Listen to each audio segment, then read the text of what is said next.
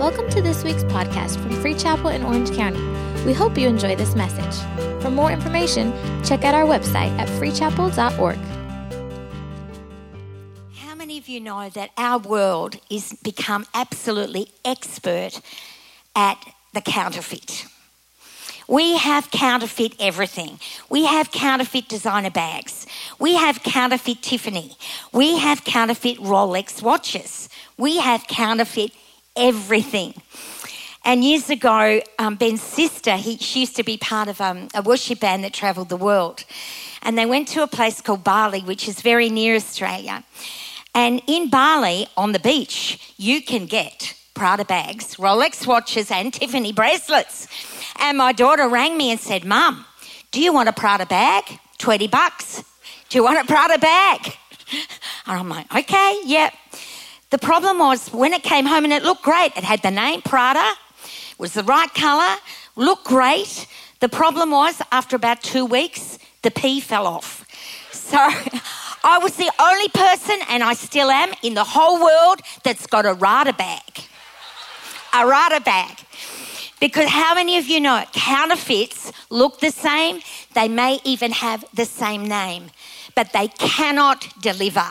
They cannot deliver.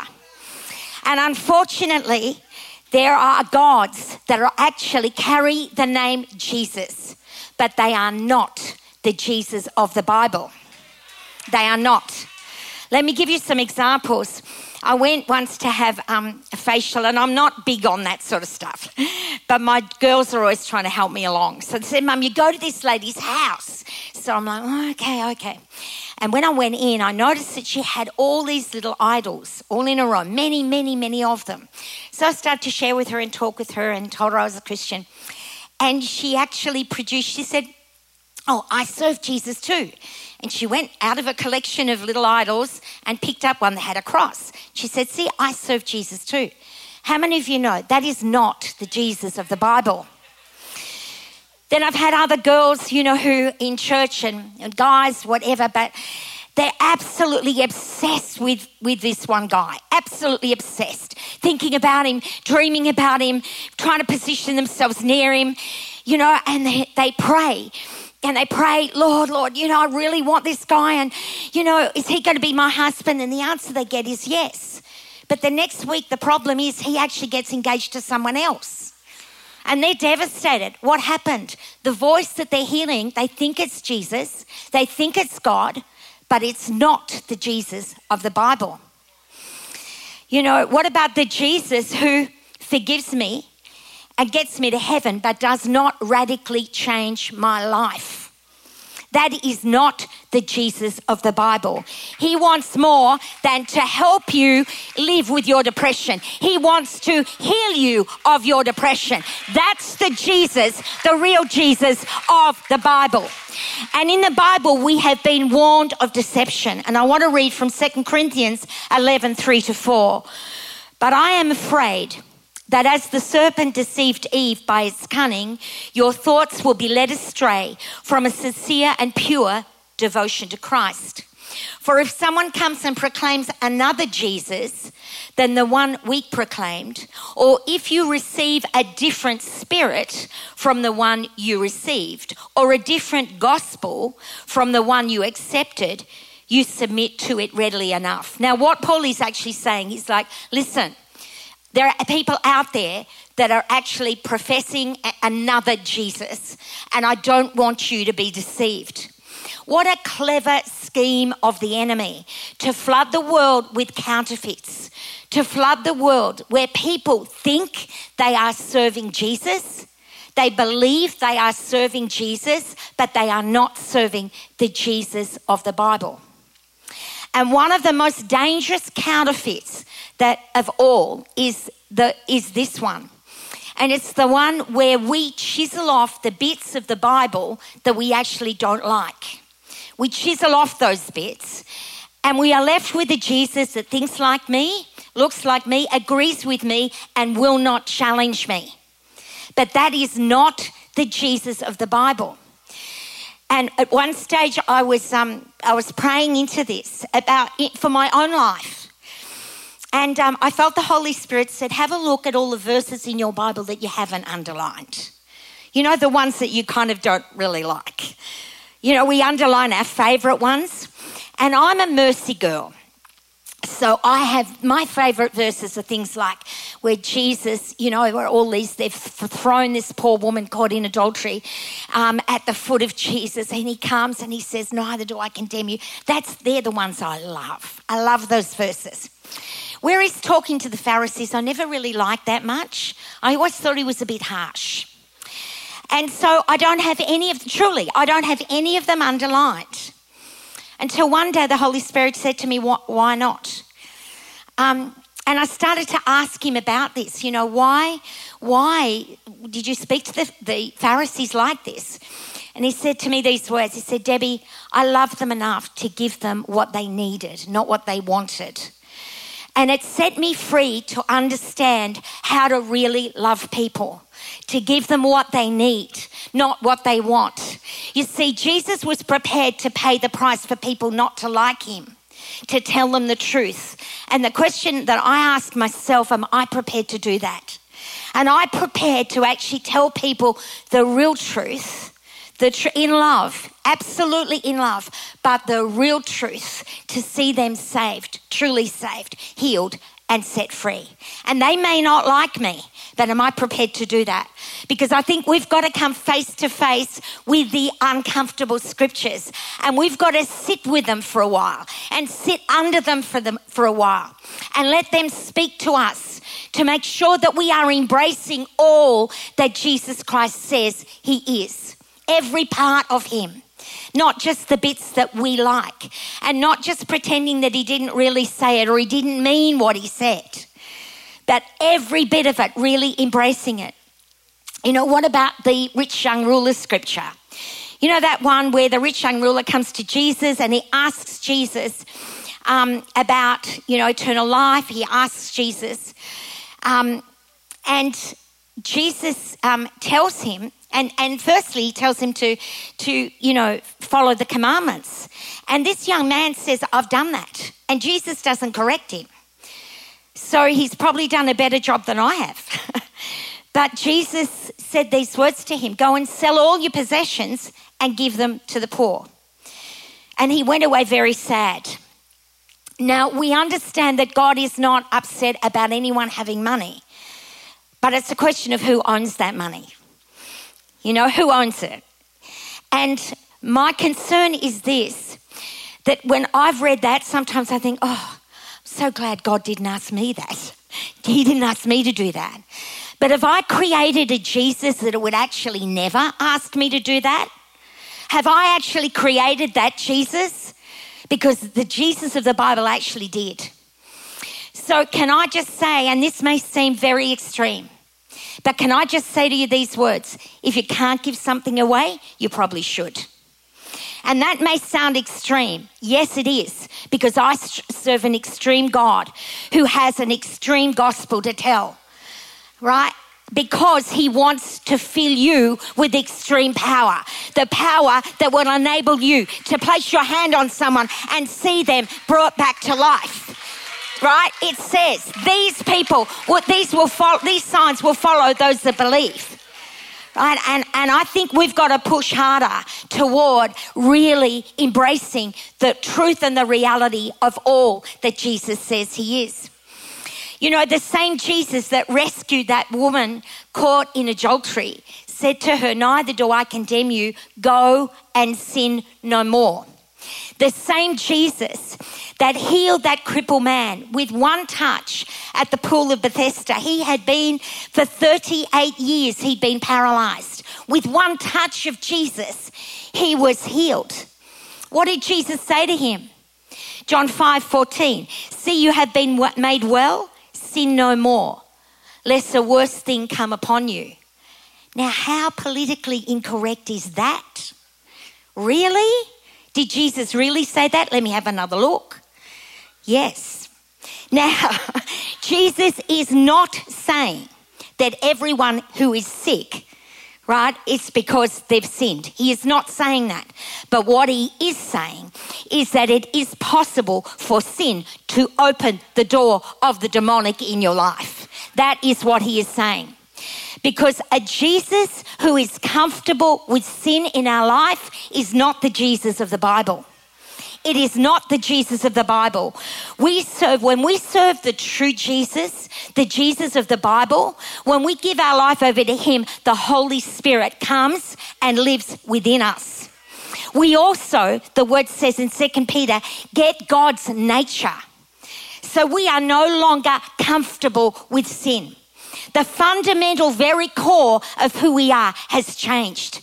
It has completely changed, and we're not comfortable with sin anymore.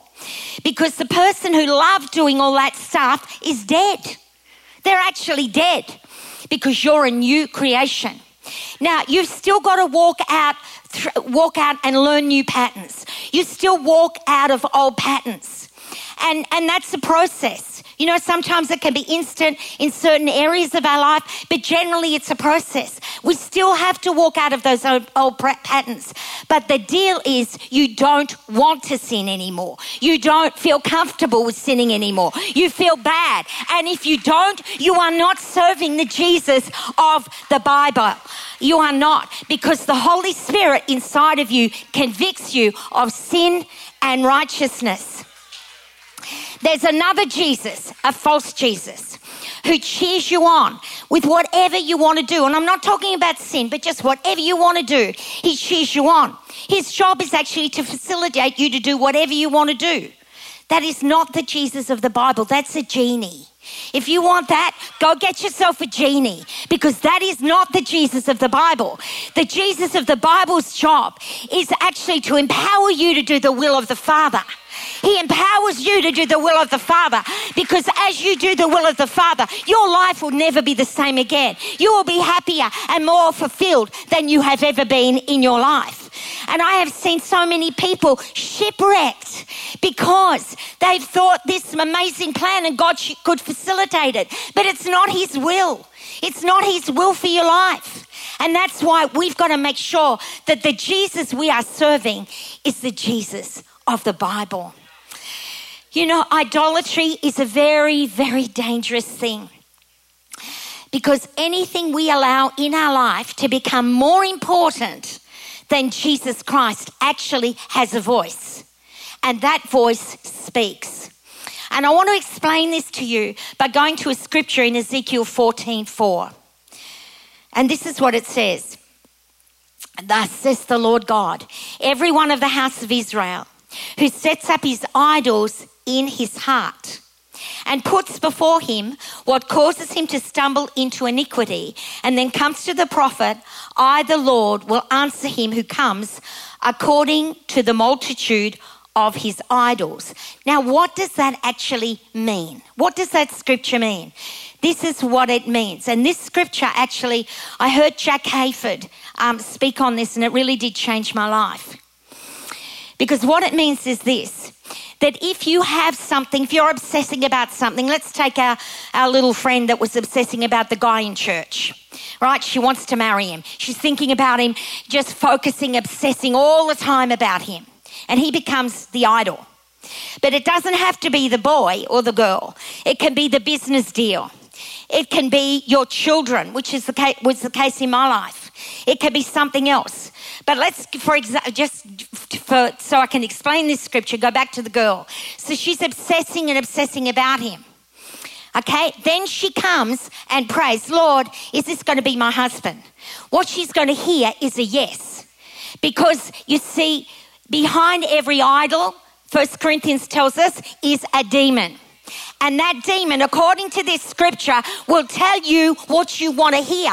And you will think it's God, but it is not God. It's a demon speaking. That's why it is critical for all of us to pull down every idol in our life. Make sure it comes under the Lordship of Jesus Christ. Whatever it is, put it under the Lordship of Jesus Christ because He wants to give you a, you know, a far more powerful life. You know, I had, that was the story of my own life with my own children. um, they were the idol. And I used to pray about them all the time, all the time, until the Holy Spirit once said to me, Don't mention their names to me again. I'm like, Get behind me, Satan, I'm the mother. That's what I should do.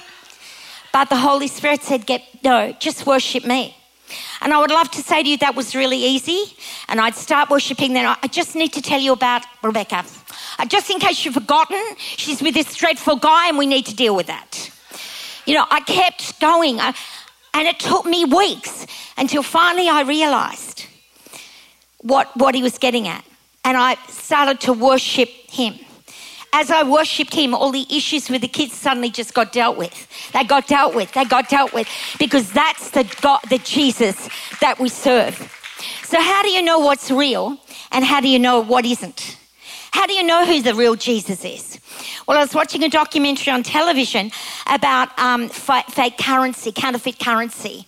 And they had an expert and they asked him this question What is the key to detecting um, counterfeit currency? And he said the key is intimate knowledge of the real. Intimate knowledge of the real. So you see, just as we wind up, I want to spend a few moments on who the real Jesus is and what he's actually really done for us. Because he's made it very clear and spelt it out exactly who he is and what he does.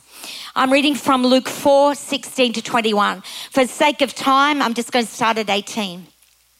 But this was when Jesus started his earthly ministry and he read from the book of Isaiah. The Spirit of the Lord is upon me because he has anointed me to preach the gospel to the poor.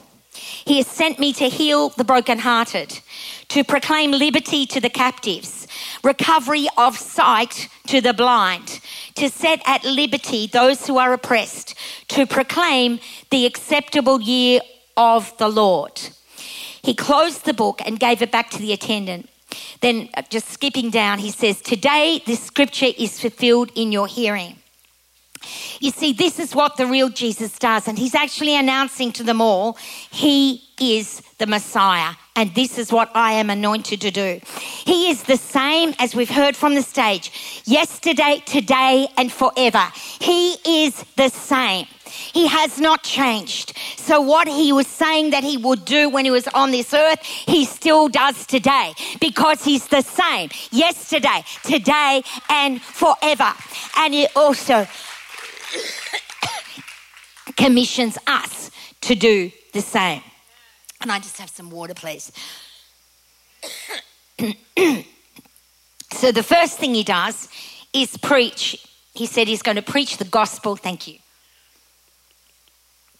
The gospel to the poor. I'll keep it. Okay. He's going to preach the gospel to the poor and proclaim that this is the acceptable year of the Lord. he is announcing, because of what I'm about to do, this is what's going to happen to you. If you believe in me, this is what I'm going to do for you. And I want you to listen very carefully. Your sin, everything you've ever done, everything you will ever do, has been and will be completely washed away in my blood. You will be completely clean. The blood of Jesus Christ cleanses you from all unrighteousness, not just the stuff you've done, but the stuff that has been done to you. The blood of Jesus totally, absolutely cleanses you. Because he says to them, what he's saying to them, because I am going to take your place. I am going to be punished for everything that you have ever done. I'm going to take the full punishment. I, my body's going to be ripped apart, but I do this because I want to take the punishment for everything that you've done so that you stand free and you stand completely whole and healed. You will be a brand new creation. God, Almighty God, will forget everything that you have ever done wrong. Everything that you have ever done wrong, He will forget. You see, the old person, when you say yes to Jesus, as I said, the old person's dead. It is quite legal for you to say, I never did that. Because the person that did that stuff is dead. dead, gone, over, it's finished. All things have passed away, and all things are new. You know, in scripture in Revelation, where it says, you know, when we meet him in heaven, he will wipe away every tear. And I felt the Holy Spirit say to me one day, What, what do you think that's all about?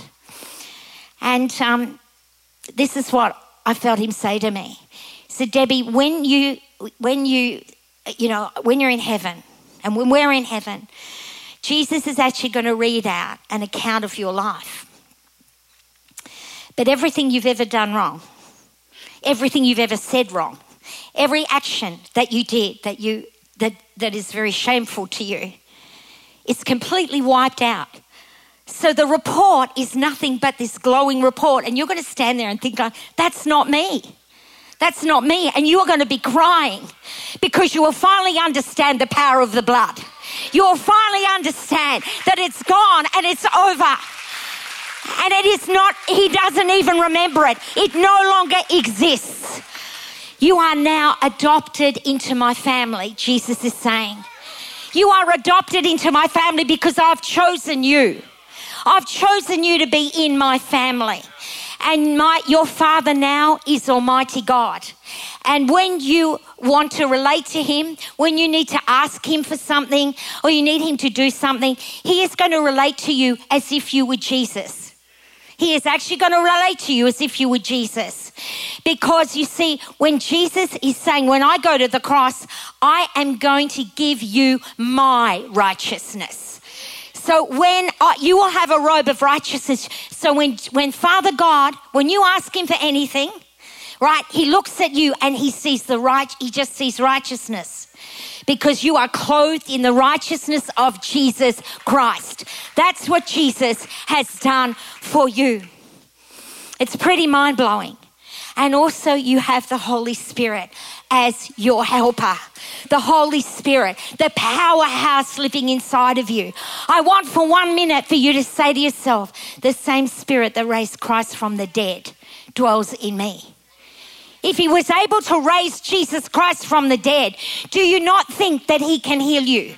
Do you not think that he can deliver you? Do you not think that he can deal with any issue that you've got? The same spirit that raised Christ from the dead dwells in you. You also have eternal life, never to be separated ever from God. So you don't have to fear death. You know, Ian's mother, who was a great mentor of mine, because I was first generation Christian, so my husband actually led me to the Lord, and his mum was a, a great mentor of mine. And as she got older and, um, you know, she, when she was late in life, she was so excited to die. She's like, I can't wait because I'm going to meet Jesus. I can't wait. It'll be so exciting. You know, and um, that's the way that you will approach death because you actually don't don't die. You actually don't. You see, for all eternity, you live with a God who loves you. And not only that, the Holy Spirit is, is with you in the good times, in the difficult times, in the storms, whatever you need. He's right there. He's there to comfort you. He's there to protect you. He's there to help you. He's there to guide you. He is there the whole time. Right? But this word says that this is only to be preached to the poor the poor in spirit. What does that mean? In the Greek, that means only those who actually have a need. In the Greek, that word poor meant those that were so crippled, so depraved in every possible way. They could not possibly look after themselves. They could not possibly take care of themselves. And you see, if we if Jesus did not have mercy on us, there would be no hope for us at all. No hope for us. But you see, He did. And He's saying, if you have a need, and if you recognize that you have a need, you see, we can't earn our salvation. You can't work for it. You can't try hard for it. You'll never be good enough for it. It is a free gift. And Jesus says, Come on, I want you to take it. And I want you to embrace every part of it. But there's a condition, and it is this I want every part of you in order for you to get every part of me. he also said, I've come to heal the brokenhearted and set at liberty those who are oppressed. The word broken in the Greek there means to shatter into thousands and thousands of pieces. It, so that you could, it could never naturally be put back together again. And I know in this room, that's the brokenhearted. There's some of you that uh, your hearts, that's exactly what's happened. Because of circumstances in life, they've been shattered. Your heart has been shattered. And my background is a psychologist. And I have great respect for doctors and psychologists. But can I just tell you this? If they had all the answers, I wouldn't be here now standing on a stage preaching Jesus Christ. I wouldn't. Only Jesus Christ can completely heal a heart that has been shattered into thousands and thousands of pieces.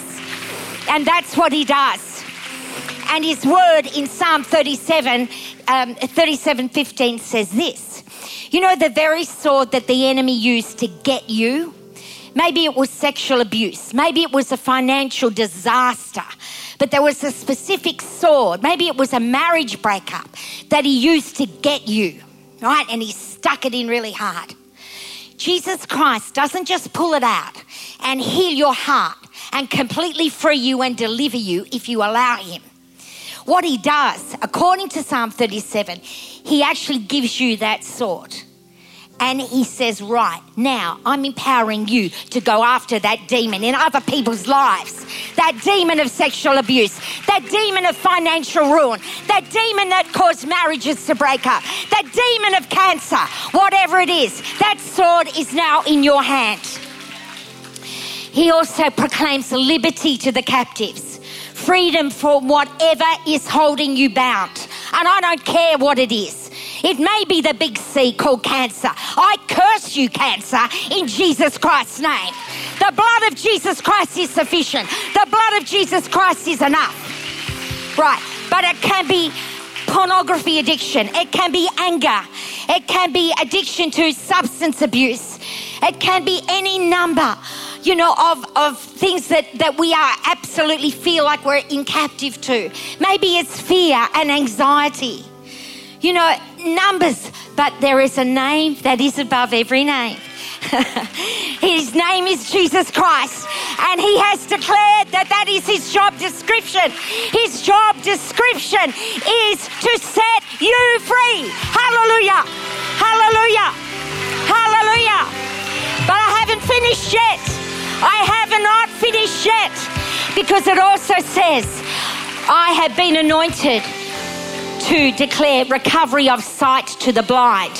What is he saying that he does? He says physical healing is part of what I did for you on the cross of Jesus Christ.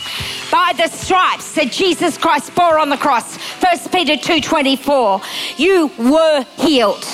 What do you mean were healed, Debbie? I'm still sick in my body.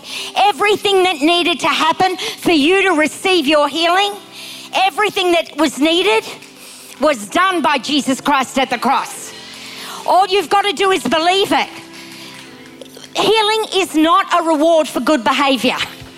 Okay? Jesus does not heal on that basis. Healing is not a reward for praying a lot. Right? Jesus Christ heals because he is the healer. It's part of his nature. It's what he did on the cross. It's what he did on the cross.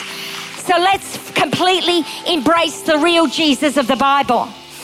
Do not create a Jesus um, on the basis of what you have seen not happen. I have prayed for thousands and thousands of people. Have I seen thousands healed? No. Have I seen hundreds healed? Yes, absolutely. Absolutely, I have. I have seen the most phenomenal miracles. But I also see that people create a false Jesus that doesn't heal because they prayed for someone once and that person didn't get healed. As I said, Jesus has done his part. He died and he rose again in victory. Right? That was his part. Then he places his spirit within us And he says, I want you to release the power of the Holy Spirit from within you and lay hands on the sick and dare to believe. And keep doing it. Keep persisting until it starts to happen. And still it starts to happen. Just keep going and you will be amazed at what your Jesus does. Right. Not only does he heal, he anoints you with the Holy Spirit. You have, as we've said, the same spirit that raised Jesus Christ from the dead. Everything that you need, the Holy Spirit will provide for you. You know, our life as believers is supposed to demonstrate what the real Jesus looks like. That's what it's supposed to. The people out there, they can't see Jesus. They look at you. They look at your life. They look at your face. They look at your actions. They look at your behavior. And your life is supposed to demonstrate what Jesus Christ does. That's what we're here for. That's what we're here for. And if you're backslidden in this room, you know why you're backslidden? Because you're following a boring Jesus who does nothing. Start following the real Jesus and step out in faith and start praying for the sick and start seeing people healed, and then you won't be backslidden anymore. You will not be backslidden anymore because He will back up your faith. You know, Jesus said in John 14 6, I am the way, the truth, and the life. No one comes to the Father except through me. He's not a way, he is the way, the only way. And he backed it up by being raised from the dead and demonstrating exactly who he said he was. He also won a total and complete victory according to Ephesians 1:20 21 to 22 over every demon in hell that could possibly come and attack you. He has won a total and complete victory over it, destroyed them. All he's saying to you is, come on, rise up and take my victory and enforce it. Start declaring over your circumstances and situations the word of God, and you'll start to see breakthrough. You will start to see what the real Jesus wants to do. Thank you for listening to this week's podcast. We hope you were blessed.